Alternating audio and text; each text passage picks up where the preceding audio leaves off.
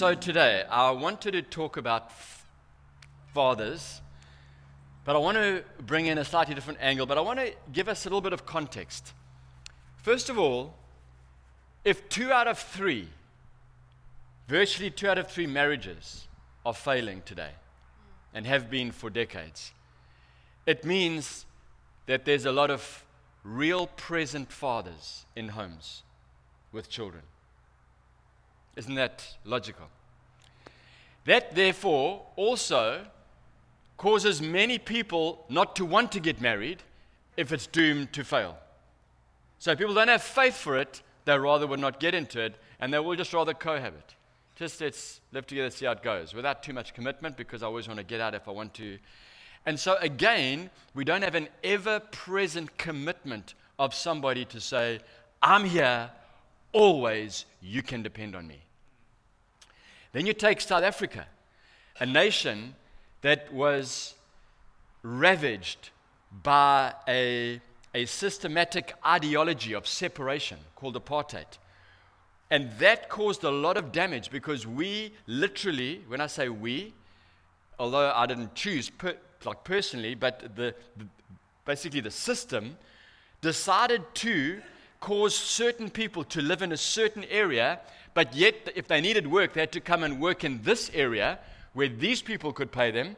And, and if they wanted to go and work, they could go and work over there. And so we separated families, and they caused a just generation after generation after generation of fatherlessness. Now, Jesus said something amazing. If you read John 14 to John 17, excuse me, he says, when people are complaining about how badly people are beha- behaving, excuse me.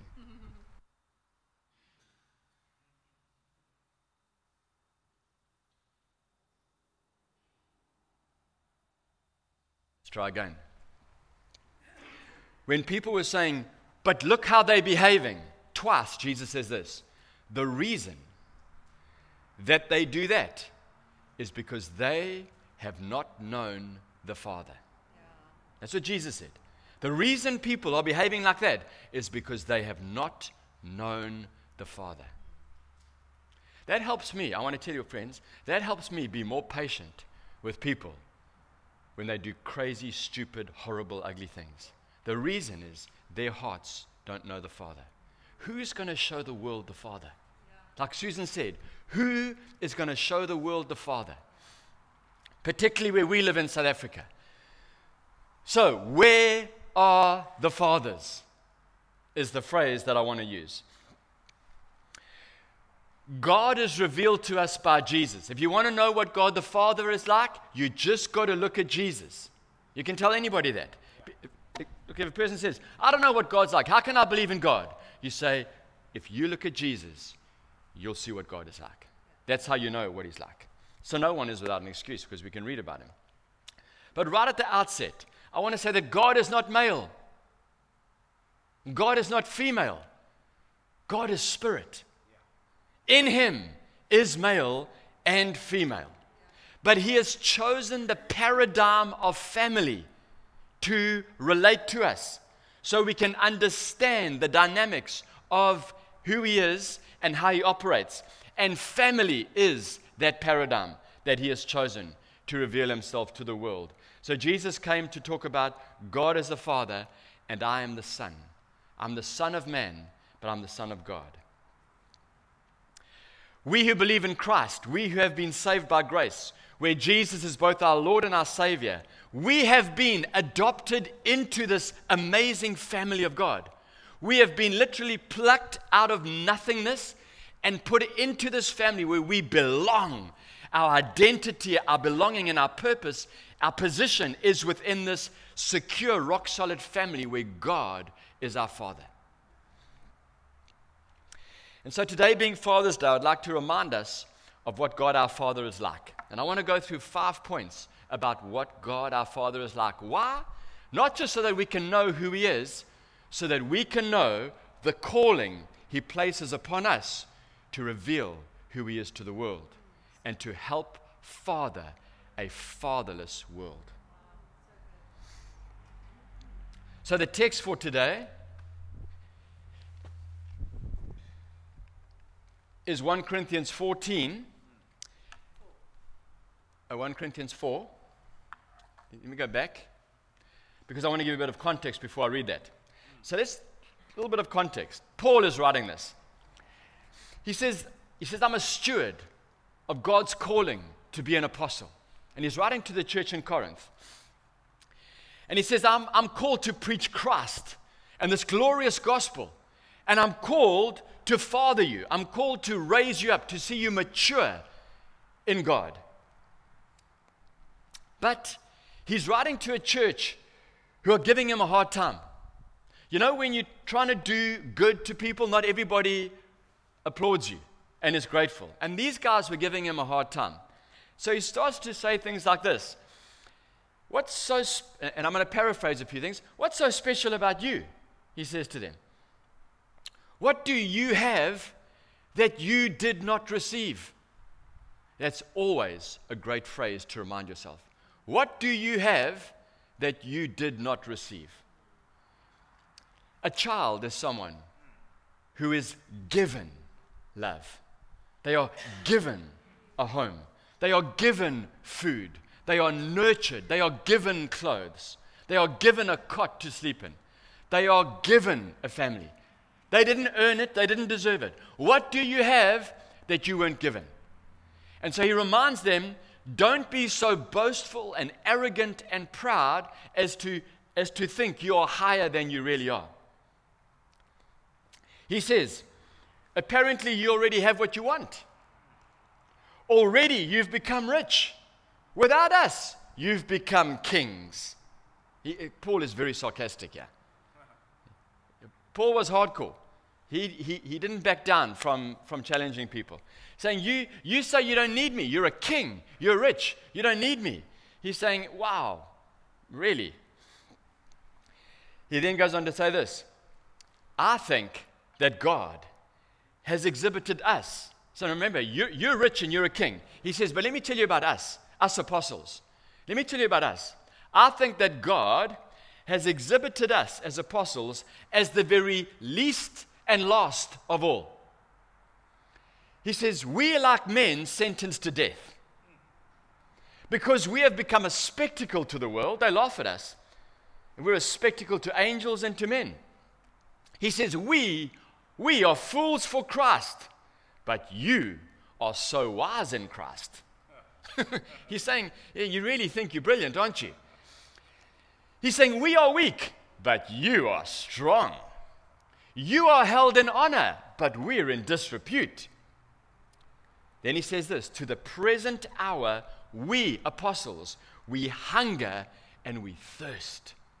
We are poorly dressed. We are buffeted. We are homeless. We labor working with our hands. When reviled, we bless. When persecuted, we endure. When slandered, we have grace. We have become and are still like the scum of the earth, the refuse of all things. But you are so wise. Why do I say that? Well, first of all, just as a little side note, maybe some of the, of the very contemporary, glamorous apostles of today should read that portion of what it's like to be an apostle. Just as a side note. Why do, I, why do I paint that picture? Because I want you to know his heart. He's saying to you, he's basically saying, it, it's almost like a father speaking to teenagers. It's like you gave them birth, you nurtured them, you paid their school fees. You did everything to try and get them going somewhere. And then they say, who are you? Like, I'd rather hang with somebody else. Like, by the way, you know, Dad, you think you're wise, but let me tell you what my, what my friend's dad said. It's the same thing, but it's just better coming from him. So Paul's writing to this church and he's saying, You guys think you're amazing and you don't need me, but uh, yet we, we're apostles who are here to serve you. Now, this is where we go. I do not write these things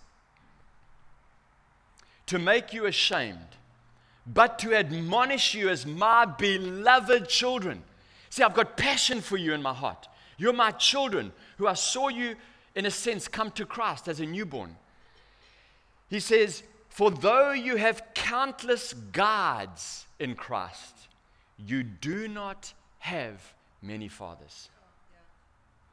You've got countless people who can say, Hey, have you thought about this? Hey, try that. Hey, this is a good idea. Hey, when it comes to faith, why don't you try this? But you do not have true fathers. Where are the fathers? Because anybody can be a shining star for a week, or a shining star for a month, or a shining star for a year. But where are the fathers? Always present, always consistent, always loving, always reliable, always there. Yeah. Paul saying, Ah, I'm one of those fathers. I'm always here for you, though you say you don't need me. He says, For I became your father in Christ Jesus through the gospel. I urge you then, be imitators of me. He's saying, actually, I want to raise up a whole nation of fathers, people who understand what it's like to be consistent, to, to struggle and not give up, to pour out your life for somebody else's well being, to pay the way for them to flourish and thrive, and not wait for accolades, just to give and give and give so that others may prosper. You've got so many guards, he says, but where are the fathers? He then says, That is why I sent you Timothy, my beloved and faithful child in the Lord. Listen to his language. Timothy is a representation of me. He's understood what it's like. He's growing up to be a father. I've sent him to remind you of my ways in Christ as I teach them everywhere in every church. Some are arrogant, as though I were not coming to you, but I will come to you soon if the Lord wills, and I will find out not the talk of these arrogant people, but their power. For the kingdom of God does not consist in talk, but in power. Saying anybody can have a big mouth. Anybody. Anybody can shout their mouth off about what they've done and what, but where's the fruit? Where's the fruit of the heart of a father? Because if there's no fruit, then surely it's not a heart. It's just a big mouth. And the kingdom of God is not a matter of words and talking, it's a matter of authentic fruitfulness in power and grace and truth. So, how do we learn about being a good father? Who do we watch and imitate? Well, we can't, we can't pin all our hopes on humanity. Even, even Paul, as amazing as he was, he made many mistakes. You, can, you could hear his sarcastic tone in that. I mean, it wasn't kind of the way Jesus would speak, was it? because Paul's just like one of us. But he's trying to get people to understand how important this is. So we can't just learn from each other.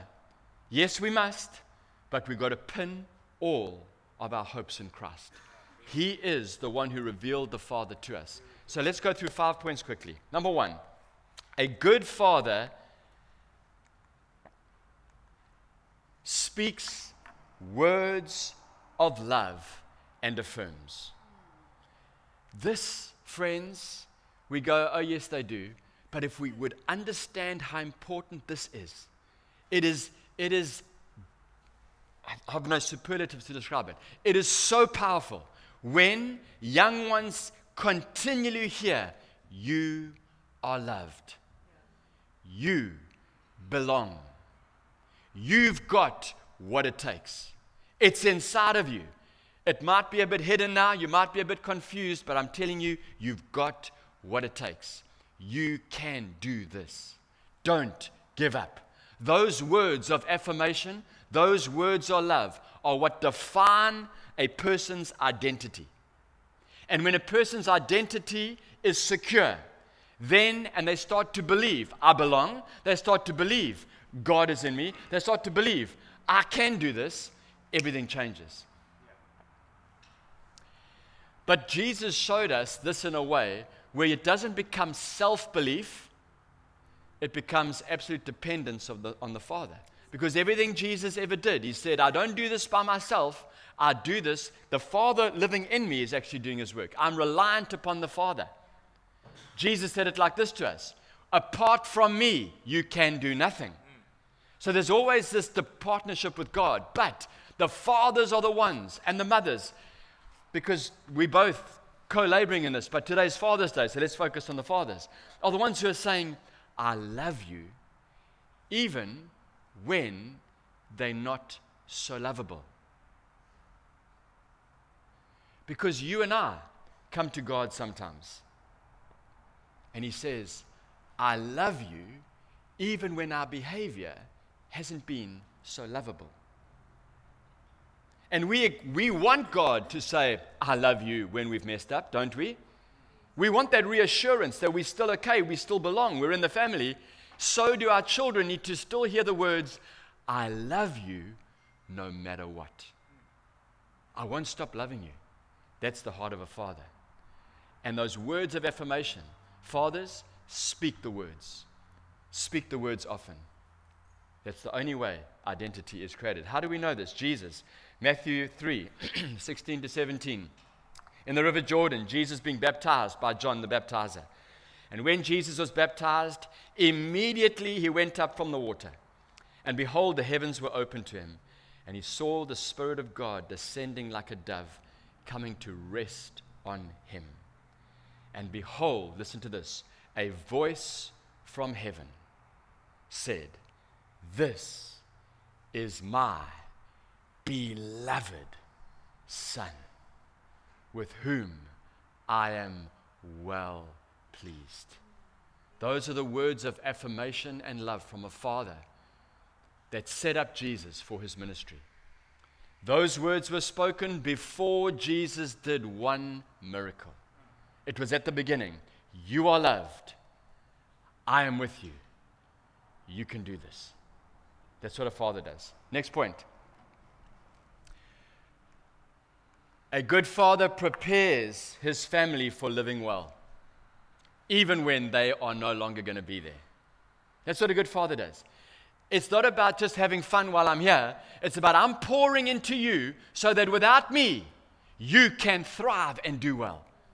We are setting our, you're setting the people up who you, whom you're fathering for success. You, you, you're wanting to share with them all that you have so that they can succeed when you're not there.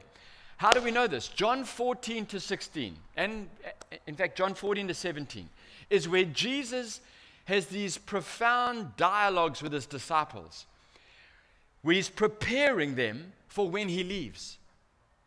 That's what a father does. Discipling is fathering and mothering. That's what it is. Discipling. You want to know what, you know, when he says, go and make disciples of all nations, he's saying, go and father and mother a fatherless and motherless people who don't know who they are, who don't know where they're going, who don't know if they belong, who don't know love. You go, my children, and do it in the world. And so Jesus prepares his disciples from John 14 to John 17, affirming them that they will be secure when he's no longer there. He warns them, I'm going to the Father. I'm not going to be with you, but it's okay the Spirit of God will be with you. I won't leave you as orphans. You'll be able to. The very works I've been doing, you'll do etc., etc. And he had these conversations, I imagine, with his earthly father when he was growing up, where his earthly father was saying, Jesus, you can cut that wood. I know you can. You, you can create that table. A, I'm training you to be a carpenter. And then with his heavenly father on the mountainside, he was listening to his voice as the father was helping him, guide him through life. But a father isn't there to overcome on our behalf. A father teaches us that we can overcome, but he doesn't step in. This is bad fathering. Let me show you what bad fathering is. Okay? Son or daughter, I want you to do this. Why don't you try this? It doesn't matter if they are um, 15, 18, 28, 40. Why don't you try this? And then you watch, and then you watch them making a mistake, and you watch them starting to mess it up. So you say, hey, you know what, you know what? Step back, let me do it. That's not good fathering. A good father is helping to prepare them to do it when you're not there. So rather, you guide, you open up opportunities, you open up well, if you do this, this could happen. If you did it that way, this could happen. If you did it this way, this could happen. Now, you do it. You make the choice. Let's see how it goes. and I'm here and I'm watching, and if you need me, just shout. And you see them making a mistake again, you say, hey, by the way, I, I'm not convinced that's the best option. I can see that this could possibly happen. And even if they say to you, you know what, I've got this, Dad, then, then they've got this. Then you've got to stand back and watch them do it. But you're not trying to take over, you're not trying to micromanage, you're preparing them for when you're no longer there. And that's what Jesus did with his disciples. That's a good father's heart. Thirdly, a good father enhances the lives of those he's fathering with his own life. He enhances their life with his life. So, with his energy, with his wisdom, with his knowledge, with his resources, you are enhancing their life so that they will grow to a place where they thrive and where they prosper.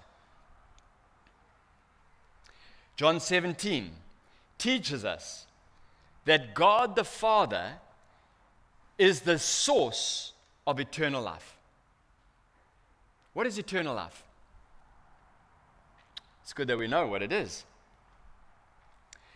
You see, eternal life is another type of life beyond human life. It's beyond the, the scope of our own natural ability to live life.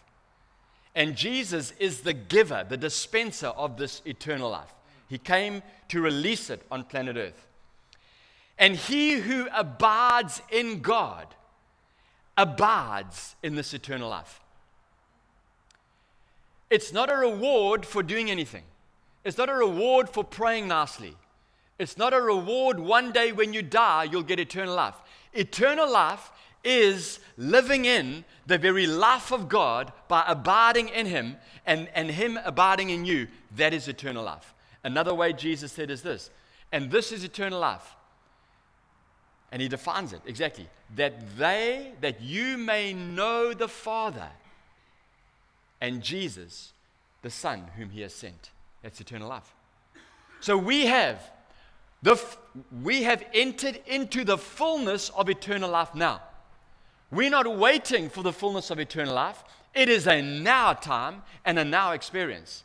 But it is a life that continues to grow and get better and better and better. But we're not waiting for it. I want to say the Father enhanced Jesus' life with his life and his resources. And we, as fathers, are called to enhance the lives of those we have with our life.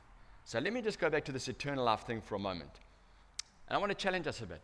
I want to say the following there is nothing, zip, zero, nothing that you do on planet Earth outside of the reality of this eternal life that will last forever. In fact, everything that we do outside of this eternal life is just burnt up like ashes. You know, sometimes you watch somebody start a business and they're just flying and it's going so well and it's amazing. It's like, it's like just prospering and they're employing more people and it's growing. You know what it's like? It's like, you know, when you start a fire on a cold winter's night and it's going and there's just beautiful flames and the flames are jumping and the, there's warmth and there's heat and it's amazing. And I love fires. Chris and I love fires. then, after a few hours, if you don't nurture that fire, what happens? That thing which was raging is now this little bit of orange glow. And you come back in the morning and it's just a heap of gray ash. I want to say to you this when our relationships are not, are not sourced out of the eternal life of the Father, they are just temporal and they are poor. When our businesses and our business life is not sourced out of the eternal life of the Father, it's not eternal. It's a raging fire one minute, it's ashes the next. Anything we do on planet Earth that is not sourced by the eternal life of God the Father, who sources us through Christ, and we get to share in this eternal life, it's nothing. So I want to say this, fathers. You want to father by the source of the eternal life of God, abiding in Him. You want to do business by the eternal life of God, abiding in Him. Anything in life, anything. You want to go on holiday by the eternal life of God. Otherwise, it's just ashes. Sometimes you're so excited about your holiday, it's, it's, it's your great escape, and it's an absolute fail. We want it to be sourced by the eternal life of the Father. Because then in that holiday, there's meaning, there's meaning and, and, and stuff that'll last forever and ever and bring glory to God. So fathering is about sourcing those you're leading with your life. Just like the Father sourced Jesus and Jesus sources us, it's about sourcing people with resources and life and energy to thrive. A good father, this is the fourth one. A good father seeks fruitfulness. A good father seeks fruitfulness. I don't know anyone who wants, um, let me not say it like that. How can I say it? A good father just wants their children to prosper. Let's just say it straight as it is.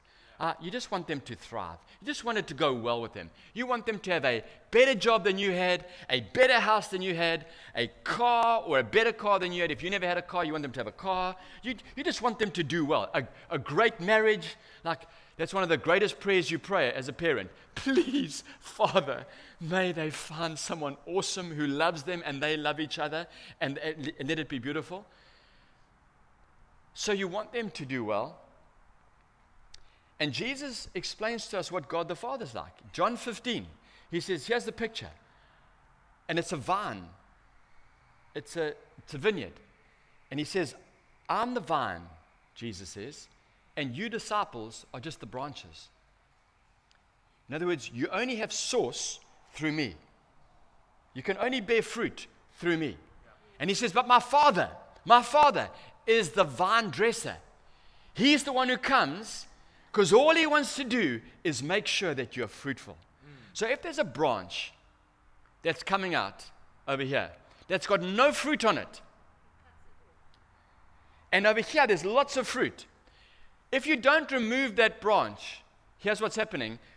The xylem and the phloem and all the biology of all that stuff that's going on is still trying to pump stuff into that to get it going. But when you cut it off, all that good stuff now can go where it's supposed to go because it can't regenerate that which is dead, but it still tries.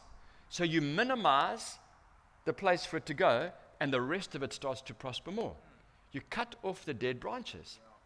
This is not a teaching to say, watch out, God's going to throw you into the flames of fire of hell. It's not a teaching like that. He's just saying, I just want you to bear fruit. A father wants fruitfulness. And where there's, so, so how does this pertain to us? Well, a good father comes to their, those they're fathering, and whether it's their own children, whether it's mentoring in the workplace, whether it's friends, when you see a person making a decision where there's deception, or there could be possible failure, or it's an untruth, it's not a good, it's, it's not a good option. You come like a vine dresser and you say, Can I just sit with you and explain to you what could happen if you do that? And what you're doing is you're cutting off the possibility of a dead branch because all you want is fruitfulness. So you, as a good father, are engaged in other people's lives and you're observing and you're caring and you're saying that could be a waste of good nutrients. Don't let the nutrients go there, it's not going to bear fruit. And from your experience, you want to share that. And then lastly, oh, wait, wait, I want to say this. Here are a few deceptions about the Christian life where we need, fa- we need good fathering. Number one, life will be simple. Some, some young people think they can conquer the world, and that's a good thing. You should think you can conquer the world. But sometimes there's an expectation that because I, I, did so well at school, I was a captain of the rugby team, I got A's, I, I got this, um, good looking, I'm this, I'm that, I'm a hero. Life will be simple. No, no, no, no, no. Let's cut that branch off. Life won't be simple. At some stage, life's gonna, it's gonna, it's gonna wind you, and you, you're gonna feel like you can never get up again. But it's okay. We've been there. Let me, sh- let me help shepherd you so that you can bear fruit when that happens. So let's cut that branch off. Life is simple. Another one, relationships are easy. Let's cut that branch off. Relationships are not easy. Relationships are not easy. Relationships are not easy, but we have the source of God who understands us. Let's tap into his source, but let's cut that branch off. No, no. Relationships require beautiful sowing and reaping, beautiful grace, beautiful understanding, but you will be so rich when you're in that relationship. Third one, let's cut this off. Money and riches are worth any sacrifice. Cut the branch off. For he who desires to get rich will pierce himself with many griefs. But a father wants us to prosper. But let's not say, go for it at any cost. No, no, no, no, no, no, no, no, no. Because too many people lose relationships over, over wanting to get rich. So let's father people cutting off those dead branches. And then lastly, a good father is there to the end. To the end. To the end. Seriously, never, a good father never gives up. A father is present, constant, dependable, faithful, safe. You know that Jesus lived with absolute confidence that he never acted alone, that his Father was always with him. He abided in his Father, and his Father abided in him. And he knew, My God will never leave me nor forsake me. Fathers abide with their families. In the mentoring space, you don't give up on that, on that young person at work who you're mentoring, who you're fathering or mothering. You don't give up, you abide. You say, even if you mess up, I'm still here. My door's always open. I'm here. You can rely upon me. The presence, your presence, your continual presence and availability is one of the greatest gifts you can ever give them. Through it all, in our pain, God the Father is with us. As God was with Jesus, even in his death, God is with us. He doesn't leave. He's a good father. God was with Jesus in Gethsemane. But notice, he didn't step in and take over. Jesus prayed to him, Father, help me to do this. I don't know if I can do it. If there's any way, take this cup from me. And the Father said, I'm with you. You can do it. It's always there through the pain. On the cross, some people have taught that God the Father turned his face away from Jesus on that cross. Because we take it from, My God, my God, why have you forsaken me? Psalm 22. I want to tell you what, and we've taught this before in this church. I think I'll have to teach it again soon. But I want to break that notion. God the Father never left Jesus once. Because a good father never leaves. How do I know that? Listen to what Jesus said in John 16, verse 32. Jesus said to his close disciples, You all are going to scatter away from me. Peter, you're going to deny me. But he says, sorry, and he said, You're going to leave me alone. And then he said these words, But I am never alone because my Father is always with me. See, that's a Father. When he hung on that cross, and you've all gone away, and you've denied me, and you've left me, I'm not alone. My Father is with me. For the Godhead was pleased to dwell in him. And even on that cross, the Godhead was pleased to dwell in him.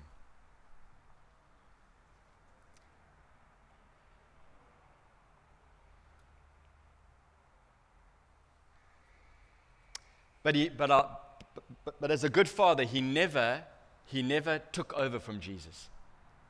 He just always exhorted him, encouraged him, strengthened him, didn't take over. So, because he was, because that's what a good father does. They don't micromanage, they don't take over. So, in closing, I ask this where are the fathers? Paul said, You have so many guards, so many big mouths, but where are the fathers. And my response is this Here I am, Lord. Use me. Let's stand.